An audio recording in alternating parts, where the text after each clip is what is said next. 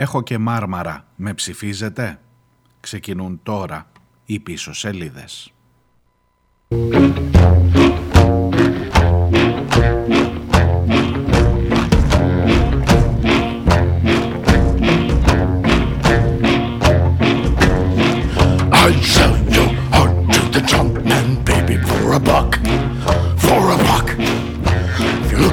Someone to pull you out of that ditch, you're out of luck, you're out of luck.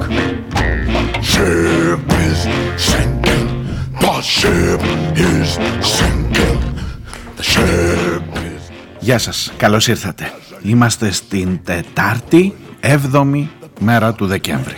The blind, who were the ones that we kept in charge, killers, thieves and warriors, God's away, God's away.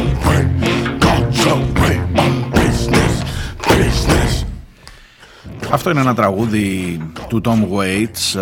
Λέει ότι ο Θεός λείπει σε δουλειές και μας έχει ξεχάσει οριστικά και ούτε βλέπει προς τα δω κάτω τι γίνεται, αν υπάρχει και αυτός. Σήμερα ο Tom Waits γίνεται 73 ετών, 1949 στις 7 Δεκέμβρη. Μια ιδιαίτερη προσωπικότητα και αγαπημένος, όπως ίσως έχετε καταλάβει, αυτής εδώ της εκπομπής.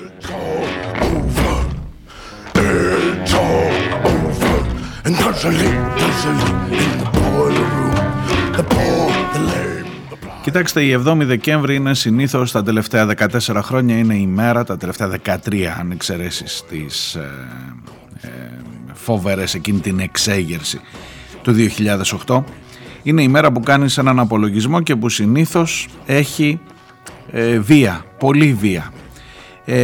Αυτή τη φορά έχει χειροβομβίδες κρότου λάμψης, έχει δακρυγόνα μέσα σε πολυκατοικίες εκεί που έχουν καταφύγει παιδιά μετά το κυνηγητό, έχει διαδηλώσεις σε όλη την Ελλάδα φυσικά, πολύ κόσμο, πολύ μαζικές διαδηλώσεις όπως είναι πάντα την 6η του Δεκέμβρη οι διαδηλώσεις στη μνήμη και όχι μόνο στη μνήμη του Αλέξη Γρηγορόπουλου. Στο παρόν αναφέρονται οι διαδηλώσεις αυτές με αφορμή φυσικά την δολοφονία, αλλά στο παρόν αναφέρονται αυτές οι διαδηλώσεις και αυτή τη φορά είχαν και το περιστατικό στην Θεσσαλονίκη. Το παιδί χαροπαλεύει ακόμα, όπως ξέρετε, από τον πυροβολισμό στο Ψαχνό, στο κεφάλι του αστυνομικού της Δίας.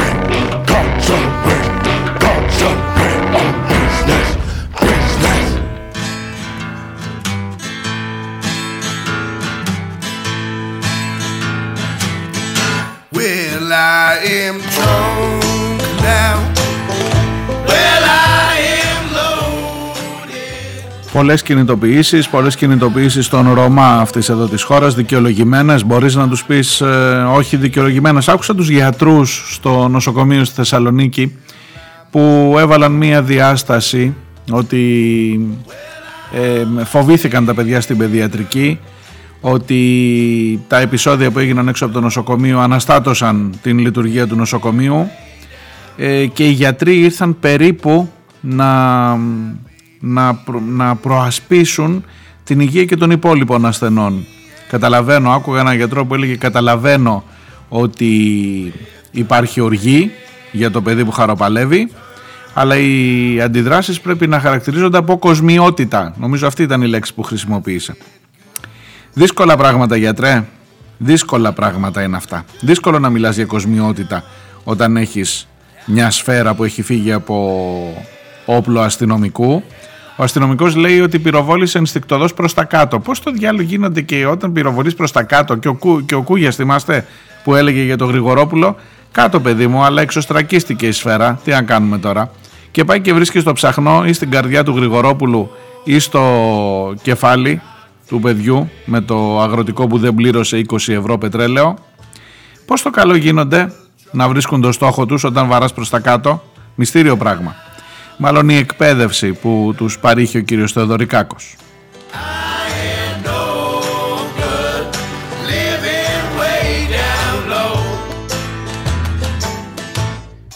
Διαδηλώσεις, κινητοποιήσεις, βία αστυνομική στην Αθήνα, στη Θεσσαλονίκη, φωτιές και στο Ηράκλειο της Κρήτης σε μικρότερη έκταση. Βλέπω κάτι και ναι, οι νοικοκυρέοι, αυτή η λέλαπα, αυτός ο, πώς να το χαρακτηρίσω ρε παιδί μου, έχουν θυμώσει, βλέπω για παράδειγμα, έτσι τώρα για να σας βάλω λίγο στο κλίμα αυτό, μετά τα χθεσινά, βλέπω πολύ θυμό, τι να σας πω, στο Ρέθυμνο για παράδειγμα, βλέπω ότι έχουν θυμώσει πολύ που πήγανε και γράψανε, παιδιά ακούστε έγκλημα, πήγανε και γράψανε πάνω στο Δημαρχείο που μόλις το είχαν βάψει. Όχι ρε παιδιά, μην τα κάνετε αυτά, τους αναστατώνετε. Πήγανε και γράψανε σύνθημα πάνω στο Δημαρχείο, και έχει ξεχυθεί τώρα ένας χήμαρος. Εκεί στο Ρέθυμνο γενικά υπάρχει ένα κλίμα τώρα, εντάξει παιδιά, όλοι Πασόκ είμαστε στην Κρήτη, εντάξει, μην αγχώνεστε. Ειδικά κάτι ποταμίσχοι που είδανε το φως τους στο Πασόκ και τώρα από τα Βάστα γερούν, είμαστε στο Βάστα Νίκο Ανδρουλάκη. Έχουν βγει τώρα, θυμώσανε και με τον τίτλο της χθεσινής εκπομπής που έλεγε 600 ευρώ για κάθε σφαίρα στο κεφάλι. Και λίγα λέω, κύριοι.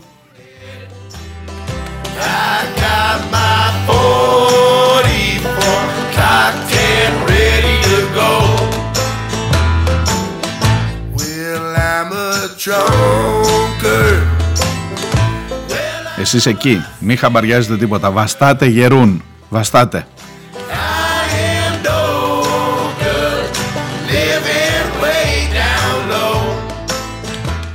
Έχω πάρει αρκετά μηνύματά σας, εννοείται τα περισσότερα από αυτά θυμωμένα για όσα συμβαίνουν, για όσα γίνονται εδώ, για την άλλη ιστορία με το παιδί στις Σέρες που κυδεύτηκε χθες και που επίσης κανένας δεν ένιωσε την ανάγκη να παραιτηθεί.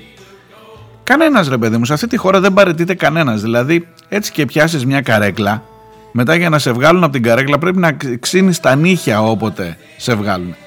Δεν αναγνωρίζει κανείς στον εαυτό του, δεν αναγνωρίζει κανένας, εκτός τι να σας πω, μετρημένες στα δάχτυλα του ενός χεριού οι περιπτώσεις παραιτήσεων που ακόμα και αυτές επιβάλλονται στο τέλος. Δεν αναγνωρίζει κανείς τον εαυτό του την ευθύνη, την πολιτική, την ατομική, την κοινωνική, τι να σου πω ρε παιδί μου, την επαγγελματική ευθύνη ενδεχομένως. Μπήκες να κάνεις μια δουλειά ρε φίλε, δεν την έκανες καλά, άστο να πάει στο καλό, πήγαινε παραπέρα. Ούτε για την ιστορία, ούτε από Υπουργείο Παιδείας, ούτε από Δημαρχαίους εκεί στις Σέρες, τίποτα. Ψάχνόμαστε τώρα, έγιναν 2 συλλήψεις. Ναι, έγινε σύλληψη του ιδιοκτήτη της εταιρείας που έκανε την αντικατάσταση του Λέβιτα και του τεχνικού που πήγε και έκανε το λάθος από ό,τι φαίνεται και στοίχισε τη ζωή ενός παιδιού και ακόμα 2 τραυματισμένα. Κανένας άλλος δεν. Γιατί γίνονται οι εργασίες ενώ είναι το σχολείο ανοιχτό, γιατί δεν έχεις αφήσει το σχολείο τόσο καιρό με την αντικατάσταση του Λέβιτα. Δεν είναι, είδες, από την πρώτη στιγμή σου είπε ο Μητσοτάκης, δεν είναι δική μας ευθύνη η συντήρηση των σχολείων. Οπότε γεια σας, περάστε, ευχαριστούμε.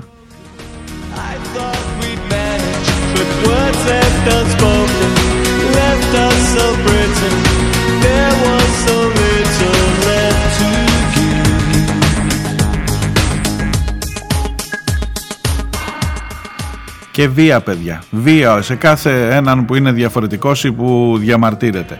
Η βία ήταν πάντα το ξαδερφάκι της εξουσίας, η αδερφή της εξουσίας, στο ίδιο σπίτι μεγαλώσανε και είναι το μεγαλύτερο όπλο. Και έχω να σας κάνω και λογαριασμούς σήμερα, τους βλέπω σε διάφορα, μου στείλατε και σε μήνυμα. Πρέπει να βρούμε πόσοι είναι. Διαβάζω έναν μια ακριβή καταμέτρηση για το πόσοι είναι οι ένστολοι που θα πάρουν τα 600 ευρώ και πόσο μας κάνει όλο αυτό ρε παιδί μου. Σε απασχολεί, σε νοιάζει.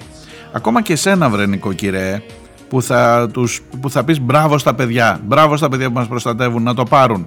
Αλλά δεν έχεις εσύ πως να βάλεις πετρέλαιο το χειμώνα. Δεν έχεις νοσοκομείο, δεν έχεις γιατρό, δεν έχεις μεθ, δεν έχεις στον ήλιο μοίρα. Αλλά μπράβο τα παιδιά να το πάρουν το επίδομα, τα 600 ευρώ. Εσύ πώς θα τα πάρεις τα Χριστούγεννα.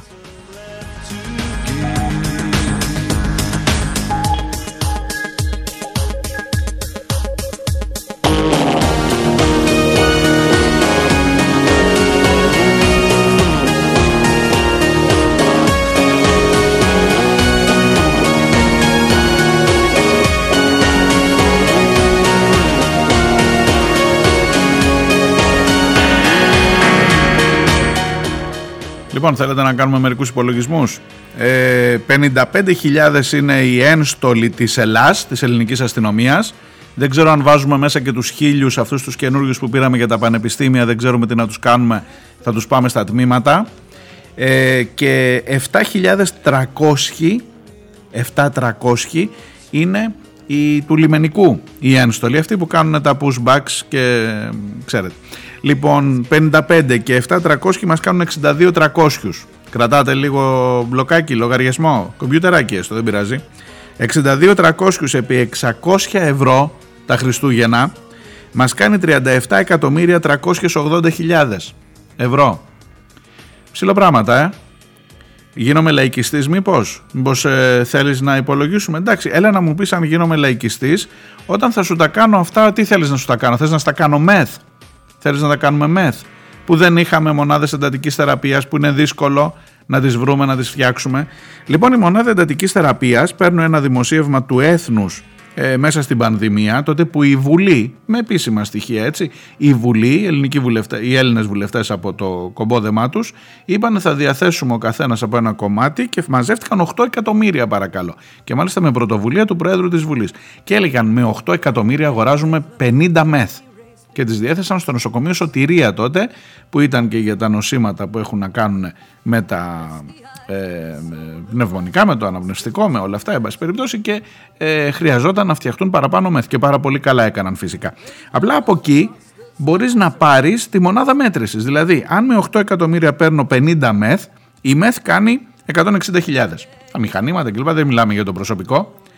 Έλα εδώ να κάνουμε λίγο λογαριασμούς, ρε παιδί μου. Έλα εδώ να τα βάλουμε κάτω για να καταλαβαίνεις σε τι λες μπράβο. Αυτό με νοιάζει. Αν μετά από αυτό λες ακόμα μπράβο, με γεια σου, με χαρά σου. Τι να σου πω, επιλογή σου είναι. Διαφωνούμε, αλλά επιλογή σου είναι. Σε λίγο έρχεται και η κάλπη, πήγαινε, ξέρεις που θα το ρίξεις. 160.000 ευρώ κάνει μία μεθ. Μηχανήματα, κρεβάτια, απεινιδωτές, ξέρω εγώ τι έχει εκεί μέσα, όλα αυτά, monitor, όλο το σύστημα. 160.000. Με τα 37.380.000 που δίνεις στους ένστολους τα Χριστούγεννα, είναι σαν να τους έχεις δώσει 233 μεθ. Από αυτές που λείπουν από τα ελληνικά νοσοκομεία. Εντάξει, είσαι οκ, εσύ, άσε, δεν μιλώ με τον ένστολο. Ο ένστολος ο οποίος θα παντελονιάσει, μια χαρά είναι. Μια χαρά θα περάσει και θα του πει και θα του ανέβει και το γόητρο. Θα έχει και παραπάνω κίνητρο να ξαναπυροβολήσει στο κεφάλι όταν χρειαστεί. Με την τον πρώτο πιτσιρικά που δεν θα πληρώσει 20 ευρώ βενζίνη. Θα πάρει το μήνυμα, το παίρνει πάρα πολύ καλά το μήνυμα. Ο ένστολος ότι πας καλά, προχώρασε, στηρίζω, είμαι εδώ. Και μάλιστα σε αυτές τις μέρες, μην τα ξαναλέω τα ίδια που έλεγα χθες, σε αυτές τις μέρες του Γρηγορόπουλου. Εσύ είσαι εντάξει, εσύ που λες μπράβο και πανηγυρίζεις, εσύ ο Βάστα Γερούν, εσένα τα λέω. Είσαι εντάξει ότι οι 233 μεθ που θα μπορούσαν να φτιαχτούν στα ελληνικά νοσοκομεία θα δοθούν τα Χριστούγεννα στον αστυνομικό της γειτονιάς σου? Εντάξει, ό,τι νομίζεις, ό,τι πεις.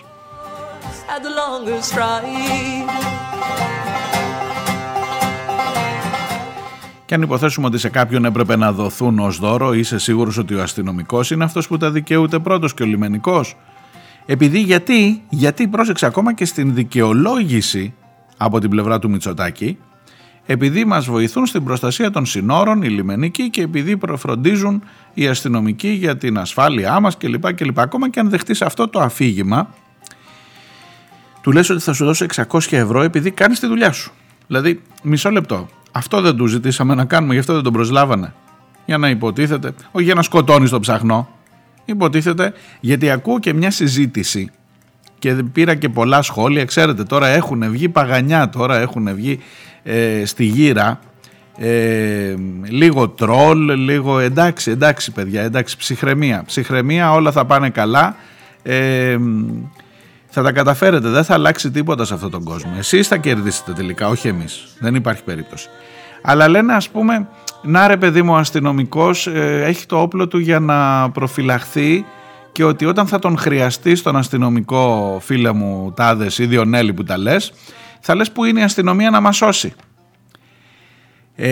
Έχεις κατανοήσει τη λειτουργία της αστυνομίας, φίλε μου νοικοκυρέ, ως για να έρθει να με σώσει πρέπει να έχει και license to kill που έλεγε και ο James Bond, ας πούμε. Να έχει δηλαδή, να μπορεί να σκοτώσει για να με σώσει. Αν δεν σκοτώσει δεν μπορεί να με σώσει. Δηλαδή αν γίνεται μια κλοπή στο σπίτι μου και πάρω τηλέφωνο την αστυνομία, ή μάλλον να στο πω αλλιώς, αν εγώ διαμαρτύρομαι που ο άλλος σήκωσε το όπλο σε ένα παιδί 16 χρονών, τσιγκανάκι, Ρωμά, χωρίς σοβαρή αφορμή για τα 20 ευρώ, αν εγώ λέω ότι αυτό δεν είναι σωστό, περίπου υπονοήσει, το λες και ευθέως, ότι δεν έχω δικαίωμα, αν κάποιος μπει μες στο σπίτι μου, να πάρω τηλέφωνο την αστυνομία. Ορίστε, πού τη θέλεις την αστυνομία, δεν τη θέλεις.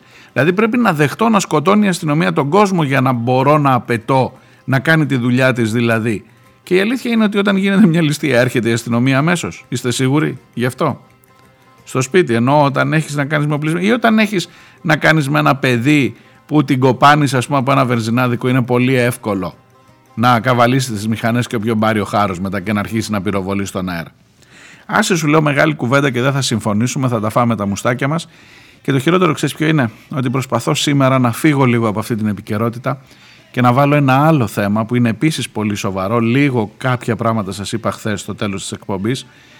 Και έχει να κάνει με το μεγάλο αφήγημα, με το μεγάλο πρόταγμα αυτού εδώ του λαού, τη μεγάλη μάχη, την επιστροφή των μαρμάρων του Παρθενώνα.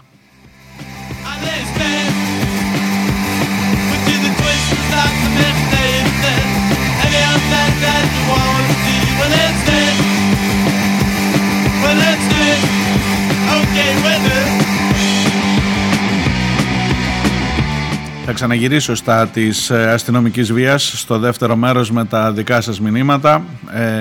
Θέλω όμως να σας πω ότι η επικοινωνιακή διαχείριση όλων των θεμάτων όσο πηγαίνουμε προς τις εκλογές και η πρεμούρα να κλείσουν δουλίτσες με τον έναν ή τον άλλο τρόπο είναι τόσο προφανής που ακόμα και αν ψηφίζεις, ρε παιδί μου, Μητσοτάκη, τουλάχιστον καλό είναι να το βλέπεις. Θα μου πεις, μπορώ να το βλέπω και να μ' αρέσει. Εντάξει, εντάξει. Άσε με όμως να σου πω τι ακριβώς συμβαίνει. Άσε με να σου πω, γιατί ακόμα και στο εθνικό σου γόητρο, ακόμα και στην εθνική σου περηφάνεια, που αν ένα πράγμα σου έχει μείνει, ρε παιδί μου, είναι να λες μωρέ, να δικαιωθεί η Ελλαδίτσα μας. Ακόμα και εκεί σπέκουλα κάνει. Ακόμα και εκεί σπέκουλα κάνει και με το χειρότερο τρόπο.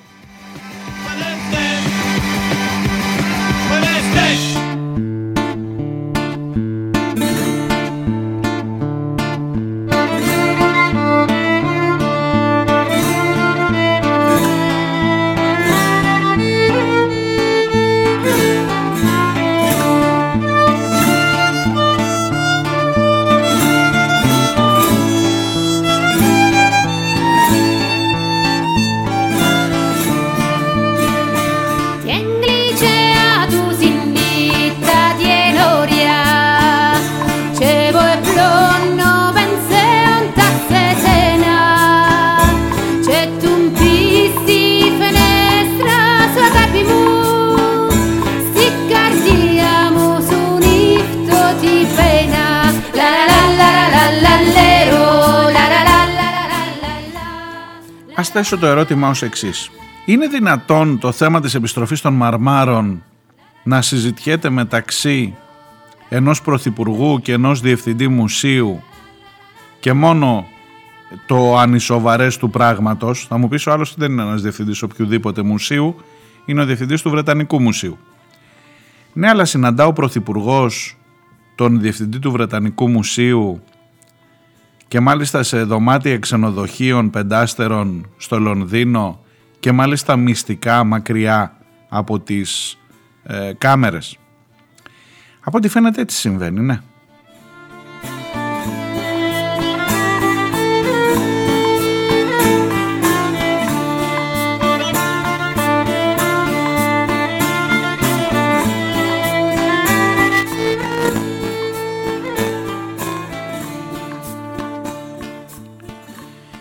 Έχουν γίνει, λέει, στο παρελθόν, τόσο μεταξύ του, είχαν προετοιμαστεί οι συναντήσεις αυτές και ο Δένδιας έχει δει τον George Osborne, είναι ο διευθυντής του Βρετανικού Μουσείου, όχι ο Ozzy Osborne, με αυτόν μπορεί να τα βρίσκαμε και πιο γρήγορα, με τον George Osborne. Και ο Γεραπετρίτης έχει δει τον George Osborne, και τώρα στο ραντεβού που έκανε στην επίσκεψη που έκανε στο Λονδίνο ο Κυριάκος Μητσοτάκης, είδε τον διευθυντή του Βρετανικού Μουσείου, αφού δεν μπόρεσε να δει, δεν τον δέχτηκε για την ακρίβεια ο καινούριος Βρετανός πρωθυπουργός, ο Ρίσι Σούνακ, είδε τον διευθυντή του Βρετανικού Μουσείου μακριά από τις κάμερες στο ξενοδοχείο του, το πεντάστερο που είχε καταλύσει ο Έλληνας πρωθυπουργός.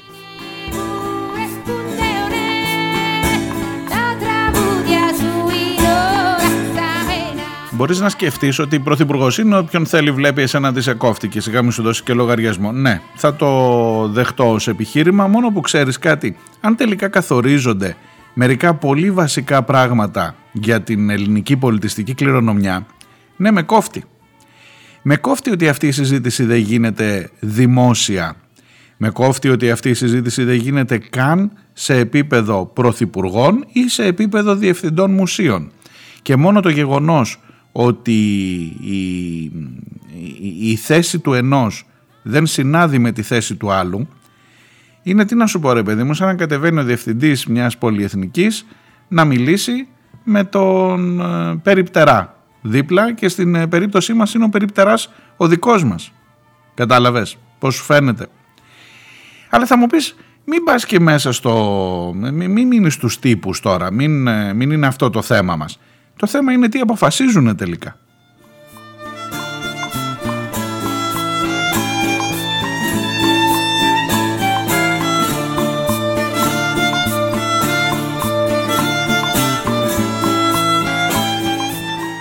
Έχουν βγει τις τελευταίες μέρες διάφορα ρεπορτάζ, τα οποία σε κάποιες περιπτώσεις είναι κατευθυνόμενα από την κυβέρνηση σε ό,τι αφορά το να δημιουργηθεί ένα κλίμα, το οποίο προφανώς δεν γίνεται σε ανύποπτο χρόνο. Το γεγονός ότι πηγαίνουμε προς εκλογές, ότι μύρισαν εκλογές, θα ήταν ένα υπέροχο δώρο για τον Κυριάκο Μητσοτάκη να φανεί μια κάποια λύση, όποια και αν είναι, βρε αδερφέ, αυτή η λύση στο θέμα των μαρμάρων. Και ποια μπορεί να είναι αυτή η λύση? Να πει μια μέρα ο διευθυντής του Μουσείου της Βρετανίας, του Βρετανικού Μουσείου, να μωρέ, δίκιο έχεις, λάθος κάναμε τόσα χρόνια, ήρθε και ο άλλος τα βούτυξε, ο Έλγιν, πάρ' τα πίσω να τελειώνουμε, μας έχετε πρίξει τόσο καιρό. Και να έρθεις εδώ και να πεις μας τα δώσανε, και να πανηγυρίσεις και να βγεις με 85% πρωθυπουργός ξανά.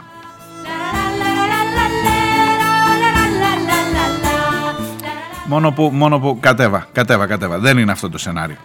Το καλύτερο σενάριο, λέει, που είναι αυτή τη στιγμή στον αέρα, είναι να μας τα δώσουν τα αρχαία, τα μάρμαρα του Παρθενώνα, και μόνο που τα λες μάρμαρα είναι υποτιμητικό, ξέρω, αλλά για να συνεννοούμαστε, να μας τα δώσουν, αλλά να είναι σε μία έκθεση που θα θεωρείται παράρτημα του Βρετανικού Μουσείου στην Ελλάδα. Δηλαδή να ανοίξει το Βρετανικό Μουσείο ένα παράρτημα στην Ελλάδα.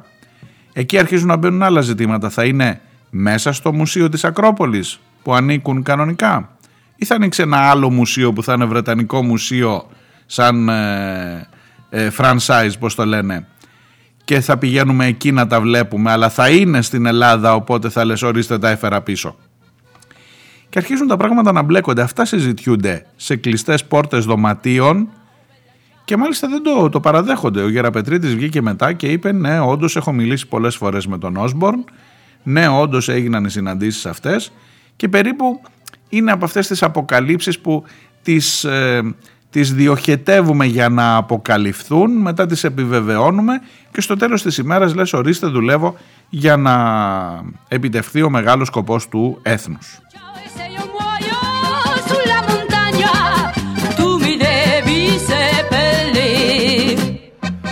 Στο δεύτερο μέρος της εκπομπής θα δούμε τι σημαίνει ακριβώς. Θα δούμε γιατί ακριβώς η συλλογή Stern που φωνάζαμε όλοι, και βλέπεις πόσο γρήγορα προχωράνε τα πράγματα και πώς έρχεται και κουμπώνει το ένα με το άλλο. Τι σημαίνει ο επαναπατρισμός χωρίς να είναι δικά σου? Τι σημαίνει η υποχρέωση να στείλεις και εσύ αρχαιότητες σημαντικές και μάλιστα ενδεχομένως και σημαντικότερες ακόμα από τα θραύσματα της μετώπισης του Παρθενώνα. Ναι, μπορεί να υπάρχουν. Εδώ συζητάνε για τον Ηνίοχο των Δελφών. Εδώ συζητάνε για το άγαλμα του Δία από το Αρχαιολογικό Μουσείο. Μιλάμε για τέτοια πράγματα. Και θα δούμε και κάτι ακόμα. Τι ακριβώς σημαίνει να έχεις μπει σε αυτή τη διαδικασία της ανταλλαγής για κάτι που είναι δικό σου. Μισό λεπτό. Διάλειμμα και έρχομαι.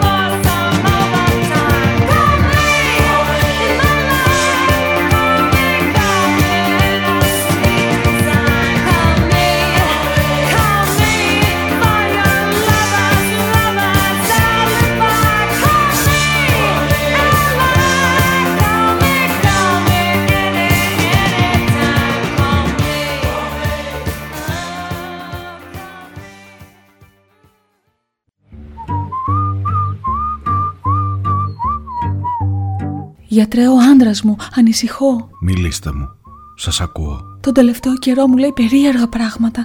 Μου λέει πως ίσως ο Κυριάκος να μην είναι και τόσο κακός, πως η αριστεία μπορεί να πάει τη χώρα μπροστά. Μου λέει πως ο ΣΥΡΙΖΑ είναι κόμμα της αριστεράς και της οικολογίας. Τα βράδια πετάγεται ιδρωμένος και μονολογεί «Πασόκ, σώσε μας!» Πάρτε αυτό, θα τον βοηθήσει. Πίσω σελίδες. Μία ώρα κάθε μέρα. Δευτέρα με Παρασκευή. όλα θα πάνε καλά.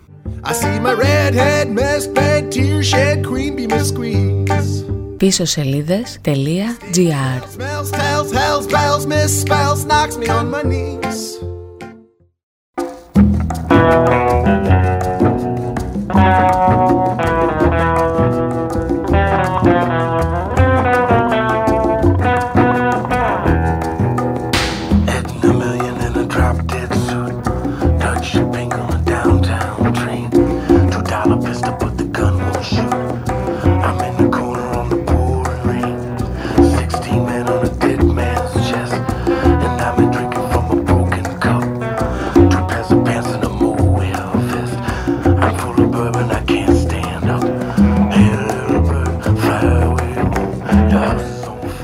Ακούτε πίσω σελίδες, είμαι ο Μάριος Διονέλης. Πίσω σελίδες.gr είναι το site της εκπομπής. Είμαστε ακριβώς στο μέσον της εβδομάδας, Τετάρτη και 7 ο Δεκέμβρης.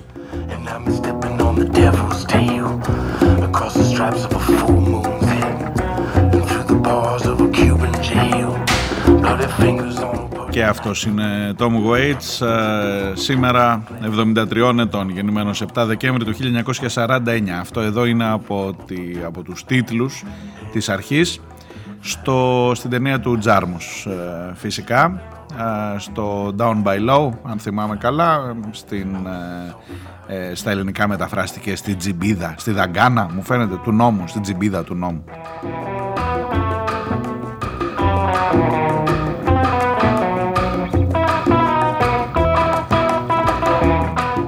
Τζον Λούρι, Ρομπέρτο Μπενίνι και φυσικά ο ίδιος ο Τομ Γουέιτς στους πρωταγωνιστικούς ρόλους.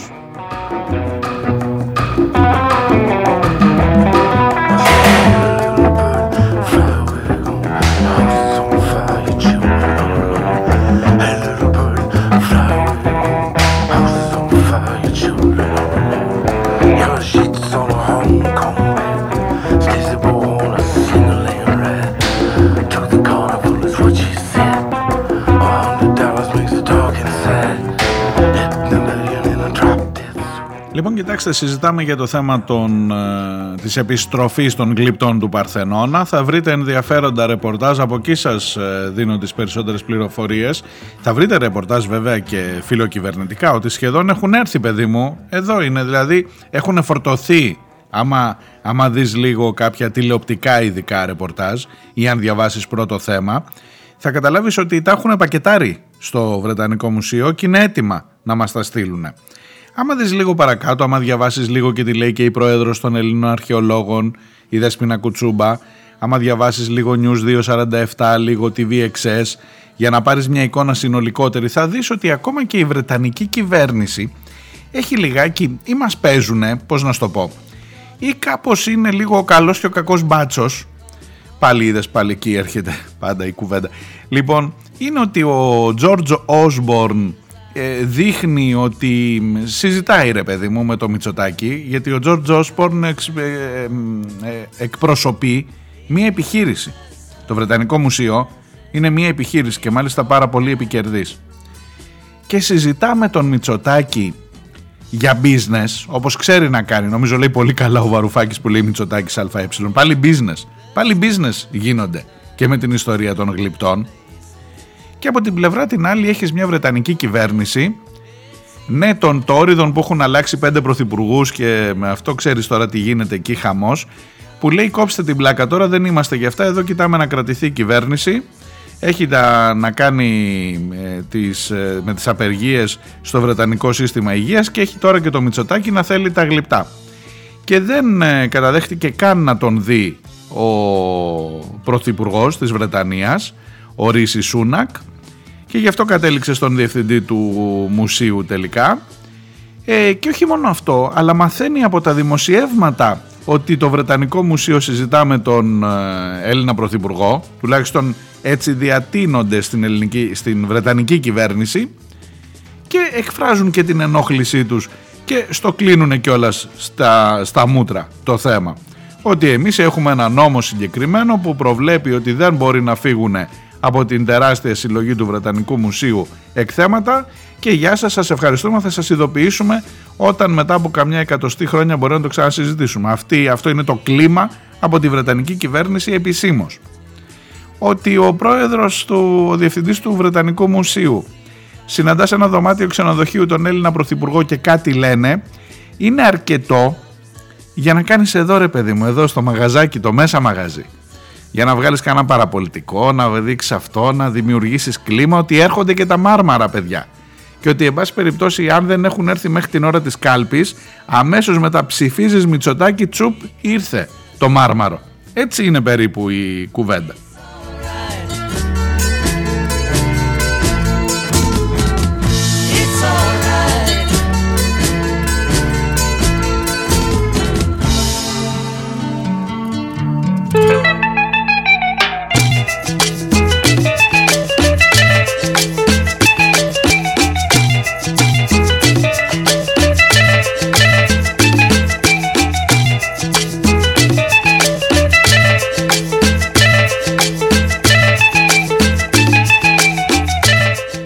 Βέβαια ο άλλος, ο Osborne, μην νομίζετε ότι είναι κανένα κουτορνήθη. Business κάνει και αυτός ως διευθυντής του μουσείου και έχει βρει πολύ καλό συνομιλητή από την άλλη πλευρά. Διότι σου λέει, για κάτσε να δούμε τι θέλεις, θέλεις τα γλυπτά. Ωραία, εμάς πρώτο ζήτημα, να μην αμφισβητηθεί η κυριότητα. Υποτίθεται ότι η πλευρά η δική μας, η Μενδώνη, λέει ότι αυτό είναι όρος απαράβατος, δεν μπορούμε να δεχτούμε κάτι τέτοιο. Όμως εάν τα φέρνω ως εκθέματα σε Βρετανικό Μουσείο Παράρτημα Αθηνών, τότε εκεί δεν τίθεται θέμα, μπορεί να μην συζητάμε για την κυριότητα, δεν αλλάζει τίποτα, πάλι σε δικό μου χώρο είναι, σε δικό μου μαγαζί, έστω και αν είναι franchise, οπότε είδες τι ωραία που το λύνουμε. Και μάλιστα πρόσεξε να δεις, αν είναι να στα φέρω όμως και να το κάνω, να την κάνω την αβαρία, πρέπει και εσύ κάτι να μου δώσεις. Ναι, για κάτι δικό σου που το έχω πάρει. Αλλά αφού στο δίνω, πρέπει να μου δώσεις και εσύ κάτι. Θυμάστε εκείνη την ταινία με το Βέγκο που έλεγε: δώσ' μου το εκατοστάρικα, του δίνει ο άλλος το ένα, του λέει: άντε, για εντάξει, πάτσι. Τι λέει, τι πάτσι, αφού λέει: δύο, δεν σου ζήτησα, μου έδωσες το ένα, άρα ένα μου έδωσες, ένα μου χρωστάς, μια χαρά είμαστε. Ένας σου χρωστάω, ένα μου χρωστάς. Λοιπόν, έτσι είναι η φάση τώρα με τα γλυπτά. Και τι είναι αυτό που ετοιμαζόμαστε να δώσουμε? Και μετά βλέπεις εδώ το Σύλλογο Ελλήνων Αρχαιολόγων, που λέει ότι μέσα στο...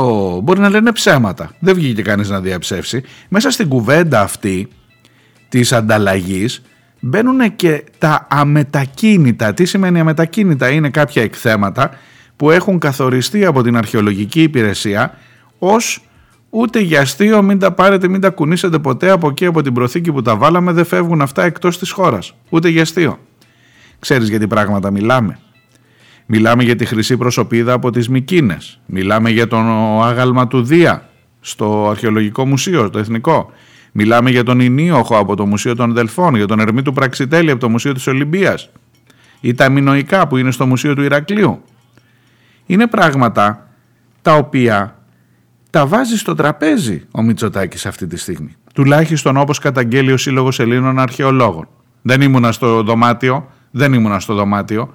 Στο ξενοδοχείο για να σας πω με σιγουριά, αλλά η κουβέντα για να φτάσεις να πάρεις πίσω κάτι, να το ξαναδούμε όλο, παίρνω πίσω κάτι που είναι δικό μου, παραμένει να μην είναι δικό μου, αλλά αφού το φέρνω στη χώρα θα δώσω και κάτι άλλο δικό μου έξω. Και το μουσείο δεν είναι χαζό, ούτε ο Osborne είναι χαζός, όπως σας είπα. Σου λέει τώρα, κάτσε ρε παιδί μου, τα γλυπτά του Παρθενώνα τα έχουμε τόσα χρόνια από τότε ο Έλκιν. Ήρθαν, τα είδαν, τα ξαναείδαν, τα ξαναείδαν. Βγάλαμε ό,τι φραγκάκια ήταν να βγάλουμε. Άστα να πάνε για καμιά δεκαριά χρόνια στην Ελλάδα να τα χαρούνε κι αυτοί. Και όσο θα είναι εκεί να πάρω εγώ τον Ινίοχο των Δελφών. Ωρε τι έχει να γίνει, λεφτά, φράγκα, ουρά. Βλάκας είναι, χαζός είναι, νομίζετε? Γιατί να μην το δεχτεί? Αυτή είναι η συμφωνία που πάμε να κάνουμε. Τα δικά μου δικά μου και τα δικά σου πάλι δικά μου. Αυτό είναι. Μου το γράφει πολύ ωραία, σας έλεγα και χθες, ο φίλος ο Αντώνης από την αρχαία Ολυμπία, που, από τον τόπο που είναι, έχει και ένα λόγο παραπάνω να ξέρει για τις αρχαιότητες. Εκεί έχει γεννηθεί, από ό,τι καταλαβαίνω εκεί ζει και είναι από έναν τόπο που έχει τη σημασία του.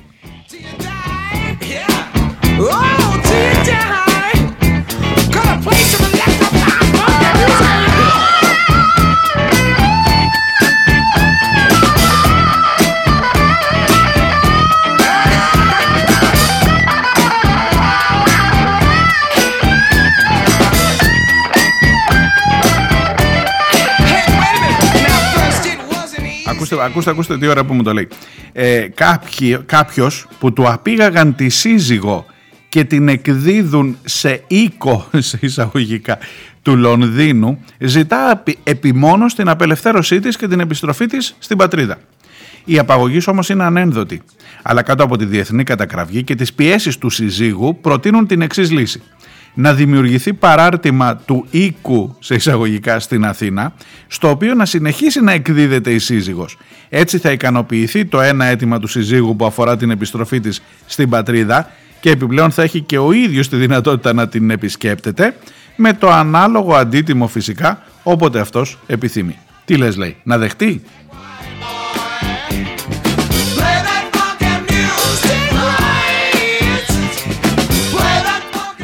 Ακριβώς, Αντώνη, ακριβέστατη η περιγραφή αυτή.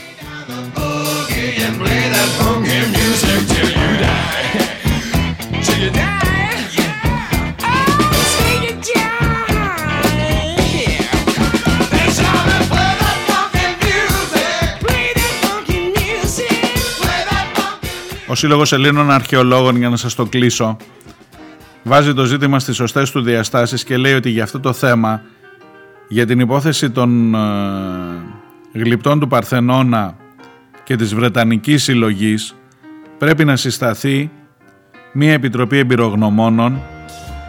Ήδη υπάρχουν παραδείγματα.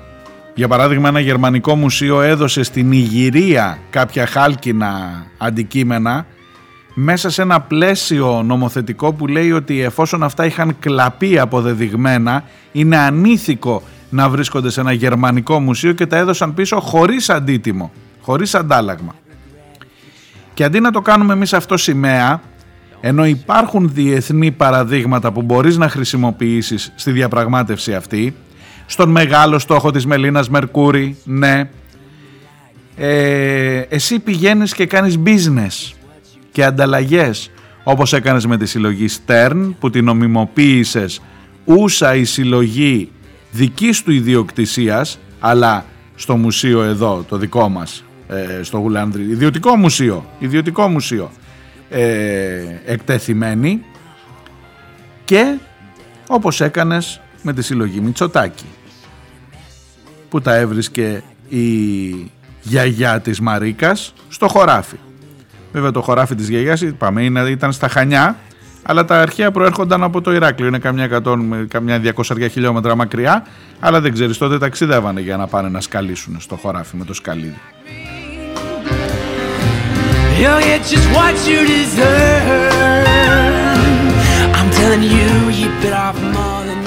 Και βεβαίως καταγγέλει ο Σύλλογος Ελλήνων Αρχαιολόγων ότι και πάλι, όποτε έρχονται εκλογές, η ιστορία των γλυπτών θυσιάζεται στον βωμό προεκλογικών επιδιώξεων. Έχω και Μάρμαρα, με ψηφίζεις? Αυτή είναι η ιστορία. Εδώ και τώρα Επιτροπή Εμπειρογνωμόνων, με την βούλα της Επιτροπής Πολιτιστικών Υποθέσεων της Βουλής, με διακομματική δηλαδή αιγίδα όλο αυτό, και μια σοβαρή, όχι συζήτηση, όχι ανταλλαγή, όχι εμπόριο, όχι μπίζνα, όχι κουραφέξαλα σε κλειστές πόρτες ξενοδοχείων. Ανοιχτή, δημόσια συζήτηση, διαπραγμάτευση, πίεση στη Βρετανική κυβέρνηση για να τελειώσει το ζήτημα αυτό. Τους ακούει κανείς, θα μου πεις? Ακόμα και εσύ μπορεί να μ' ακούς τώρα και να λες, έλα μωρέ, ας τα φέρει εδώ πίσω να μας τονωθεί λίγο το αίσθημα, να δούμε λίγο και να έρθουμε να νιώσουμε. Πετάξει και ένα ραφάλ με δόξα και τιμή από πάνω όταν θα τα παραλαμβάνουμε. Έδεσε το γλυκό, αίσθημα περηφάνειας. Σου σηκώνεται το αίσθημα περηφάνειας και είναι και εύκολο.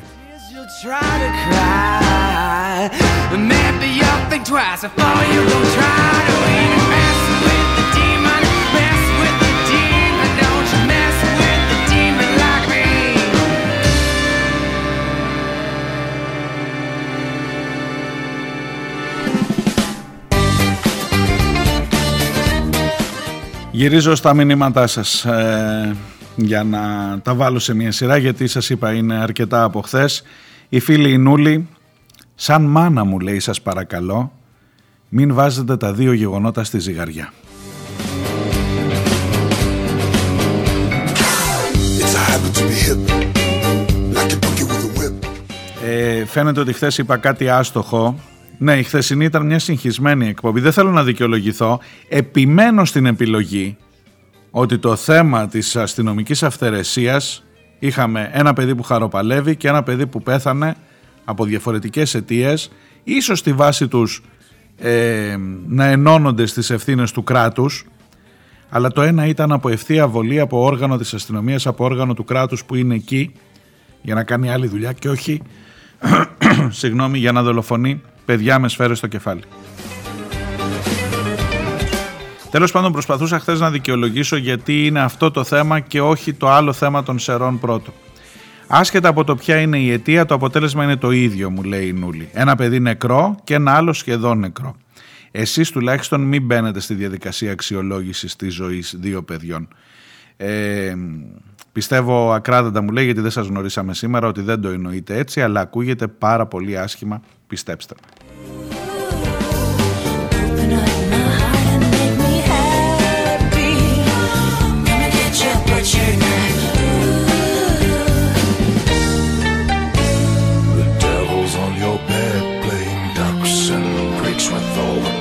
Και ο Στάθης μου λέει ότι δεν μπαίνουν στη ζυγαριά τα δύο γεγονότα, αφού είναι διαφορετική η φύση τους. Έχουν όμως κοινό παρανομαστή, το ελληνικό καθεστώς, δημοκρατία με ολίγη. Για 10 λίτρα βενζίνη, τόση βάζεις περίπου με το 20€, ο αστυνομικός πυροβόλησε έναν έφηβο. Και δεν παραιτήθηκε κανείς. Την ίδια μέρα ένας 11χρονος έχασε τη ζωή του μέσα στο ίδιο του το σχολείο, εξαιτίας έκρηξης του συστήματος θέρμανσης. 2,5 χρόνια πάλευαν για την ενεργειακή αναβάθμιση του παλιού κτηρίου, το οποίο συνέχισε να έχει το λεβιτοστάσιο μέσα σε ένα μικρό παράπηγμα στην αυλή. Πρώτη φορά ακούω για έκρηξη λέβητα θέρμανσης. Και πάλι δεν παραιτήθηκε κανείς. Δυστυχώς υπέρτατος νόμος σε αυτή τη χώρα είναι ο νόμος της ζούγκλας, η ανευθυνότητα και η αλητεία, μου γράφει ο Στάθης από το Ηράκλειο.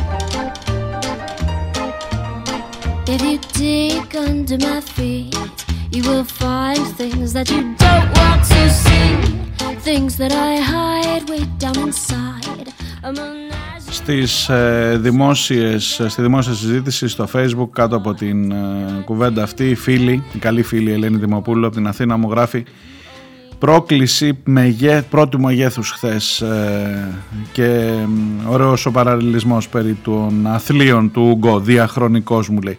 Και αφού δράμε συμμάχους όλα τα μέσα, γιατί όχι και εμάς, τον κόσμο στους καναπέδες μας, γιατί όχι, και χωρίς αντίπαλο δέος, γιατί όχι. Will my face give me away? I know it won't, 'cause I don't even feel. I just reflect what you'd expect. So you don't suspect that I could be exactly who I am. Ο Σωτήρης μου γράφει εκεί ότι ο απλός πολλαπλασιασμός των 55.000 και των 7.000 του λιμενικού κάνει 35 εκατομμύρια ευρώ. Είναι, λέει, μεγαλύτερη δαπάνη από το ετήσιο μισθολογικό κόστος μιας σειράς υπουργείων, π.χ. το αγροτικής ανάπτυξης. Πιο λίγα λεφτά πληρώνουμε σε όλους τους υπαλλήλους ενός υπουργείου, τουλάχιστον από τα μικρά υπουργεία, παρά το μπόνους που θα δώσουμε τα Χριστούγεννα στους αστυνομικούς και στους λιμενικούς.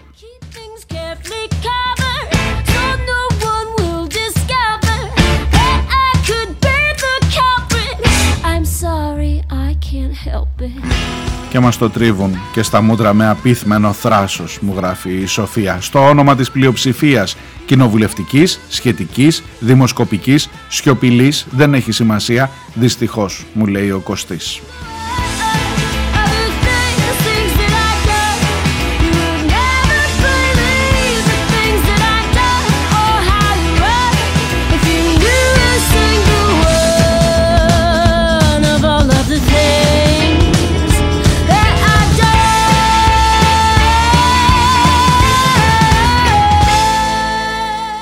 Γιώργος από την Αθήνα μου γράφει: οργίζεσαι με το γεγονός ότι ο Θεοδωρικάκος υπήρξε γραμματέας της ΚΝΕ.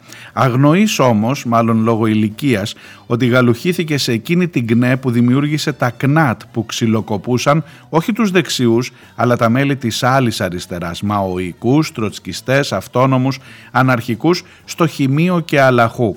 Πιθανά λοιπόν, τονίζω το πιθανά, να πρόκειται για μια συνέχεια αυτής της πορείας. Τότε οι αριστεριστές αναρχικοί, τώρα η Ρώμα, μου γράφει ο Γιώργος.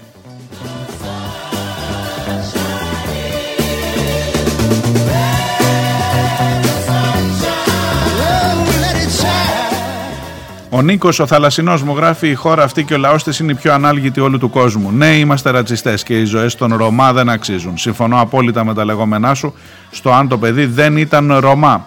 Πάμε όμως σε αυτό που είναι πιο αδιανόητο. Σε ένα σχολείο ένα παιδί δολοφονήθηκε από το κράτος και ο δήμαρχος, ο περιφερειάρχης ή υπουργός είναι ακόμα στις θέσεις τους και οι σεραίοι γονείς δεν έχουν κάψει τις αίρες. Ακόμα μια κρατική δολοφονία που θα περάσει έτσι σαν να μην συμβαίνει τίποτα. Είμαστε ο πιο αστείος λαός, μας αξίζουν όλα όσα περνάμε.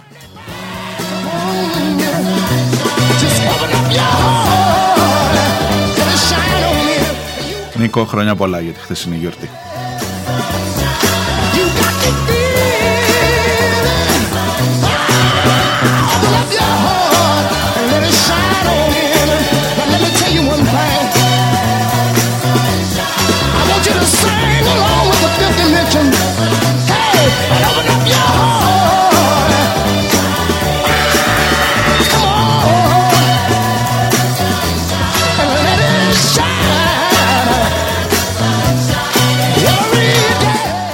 Ο φίλος ο Ηλίας μου γράφει για ένα link που μου είχε στείλει στην προηγούμενη κουβέντα περί το Νεπάλ κλπ. Και όντως δεν το είχα ανοίξει. Και μου το επισημαίνει, παρόλο μου λέει που καταλαβαίνουν τώρα τα θέματα είναι η ιστορία με τις αίρες, με την έκρηξη του Λέβιτα και ο πυροβολισμός στον 16χρονο. Μου λέει δες αυτό το link και μου το ξαναεπισημαίνει και καλά κάνει, γιατί είναι μία είδηση για τα θέματα που λέγαμε με την νεολαία, για το Επάλ Ρεθύμνου, για τις μεγάλες αντιδράσεις, για τον μεγάλο προβληματισμό που ξανά στα Επάλ περιστατικά βίας, στο υπερπλήρες Επάλ, στο ασφυκτικά γεμάτο 300 θέσεων σχολείο με 730 παιδιά. Να μην το ξεχνάμε, θα το λέω συνεχώς.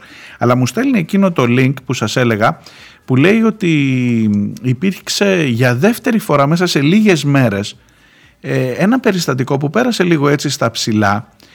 Μία 16χρονη μαθήτρια, κορίτσι μάλιστα, επιχείρησε να μπει στη Βουλή με μαχαίρι. Και είναι το δεύτερο περιστατικό που καταγράφεται μέσα σε λιγότερο από ένα μήνα.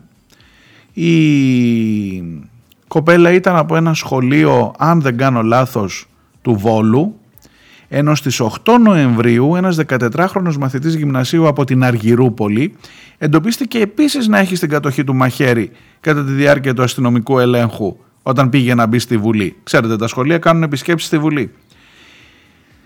Κοιτάξτε, άμα λιγάκι το προσπαθήσεις να το αποδομήσεις, μπορείς να πεις τα παιδιά αυτό έχουν καταλάβει. Σου λέει στη Βουλή πάμε μαχαίρια θα κρατάμε, ξέρω. Εντάξει, δεν, αυτό είναι. Το μήνυμα που δίνουν αυτές οι δύο ειδήσεις, και μου το γράφει ο Ηλίας ότι αυτό που τον συγκλονίζει είναι ότι σε ένα μεγάλο κομμάτι της νεολαίας το μαχαίρι είναι πλέον ένα απαραίτητο αξεσουάρ και δείχνει αυτό τι ακριβώς μας έρχεται παρακάτω. Δηλαδή το γεγονός ότι τα δύο αυτά παιδιά ξεχάστηκαν, δηλαδή το μαχαίρι ήταν εκεί, δεν το πήραν προφανώς για να πάνε ειδικά στη Βουλή. Το μαχαίρι όμως είναι εκεί. Πώς έχεις τα κλειδιά ρε παιδί μου, ένα μπρελόκ που έχει ξέρω εγώ ένα φακό, έχει ξέρω εγώ κάτι, ένα κλειδί γαλλικό για να μα σου αυτό. Έχει ένα μαχαίρι, πάνω του. Όπως έχεις τα τσιγάρα, όπως έχεις τον καπνό, όπως έχεις τον αναπτήρα, έχει και ένα μαχαίρι. Κυκλοφορεί το παιδί και μάλιστα στην άλλη περίπτωση είναι κοπέλα. Κυκλοφορεί είτε το αγόρι είτε η κοπέλα, μιλάμε για 14, 15, 16 χρονών παιδιά, τα οποία κυκλοφορούν με μαχαίρι πάνω τους. Και καταλαβαίνεις ότι έρχεται σιγά σιγά μια κατάσταση που δεν, ναι, όπως λέει ο Ηλίας ακριβώς, τίποτα αισιόδοξο δεν προμηνύει.